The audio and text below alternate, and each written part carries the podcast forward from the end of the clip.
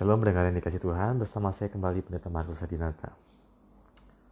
Disadari atau tidak, kadang kita digerakkan oleh yang namanya intuisi atau apa yang kita rasakan harus kita kerjakan. Adalah seorang pria yang memimpikan mimpi yang sama setiap malam. Dalam mimpinya ia melihat sebuah desa yang unik dengan sebuah masjid kuno berdiri di pusat pasar. Dan di sana ada harta karun yang terkubur di bawah tangga. Malam demi malam ia memimpikan mimpi yang sama. Hingga suatu pagi ia terbangun dan memutuskan untuk mencari harta karun itu. Ia menempuh perjalanan jauh sampai ia tiba di desa terpencil yang ia impikan setiap malam. Ia merasakan kegembiraannya meluap di dalam dirinya.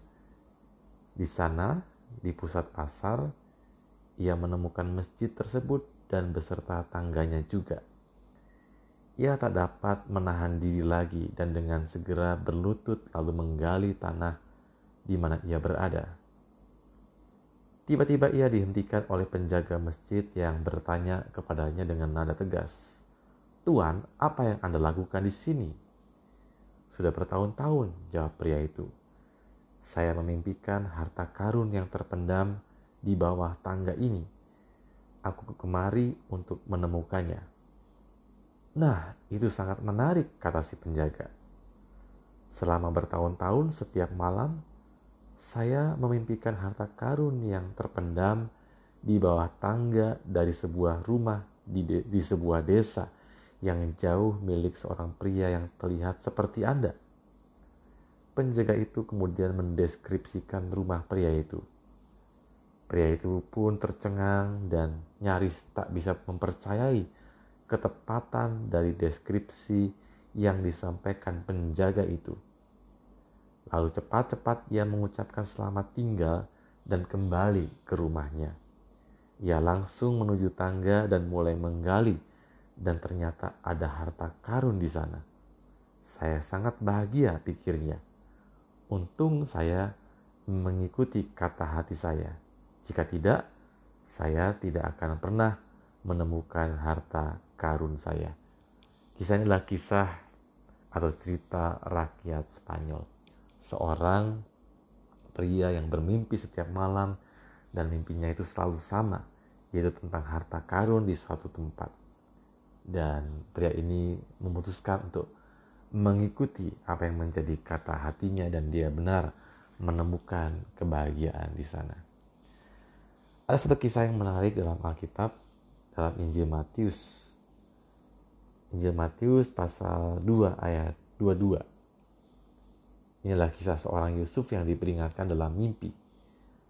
Dikatakan, tetapi setelah didengarnya bahwa Archelaus menjadi raja di Yudea menggantikan Herodes ayahnya, ia takut ke sana. Karena dinasihati dalam mimpi, pergilah Yusuf ke daerah Galilea. Pendengar yang dikasih Tuhan, kadang dalam hidup ini kita punya intuisi, jangan pergi ke sana, atau jangan naik kendaraan ini. Itu adalah intuisi yang kita rasakan. Atau kita punya intu, intuisi tentang sesuatu hal, tentang apa yang terjadi dengan anggota keluarga kita. Dan kadang intuisi itu benar adanya terjadi. Kadang kita dalam hidup ini hanya diarahkan oleh pikiran kita. Kita tidak lagi mendengarkan apa yang kita rasakan, apa yang sebenarnya kita inginkan dalam hidup ini. Yusuf mendengarkan apa yang dia rasakan, yaitu dia takut pergi ke Yudea. Sebab Archelaus menjadi raja menggantikan Herodes. Dia jujur terhadap perasaannya, yaitu takut.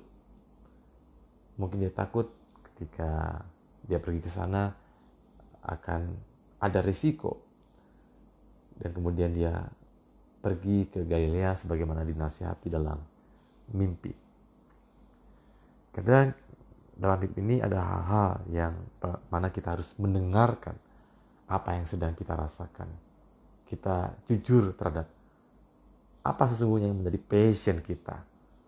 hasrat kita yang terdalam, tujuan hidup kita ketika Allah menciptakan kita, menghadirkan di tengah-tengah dunia ini. Amin.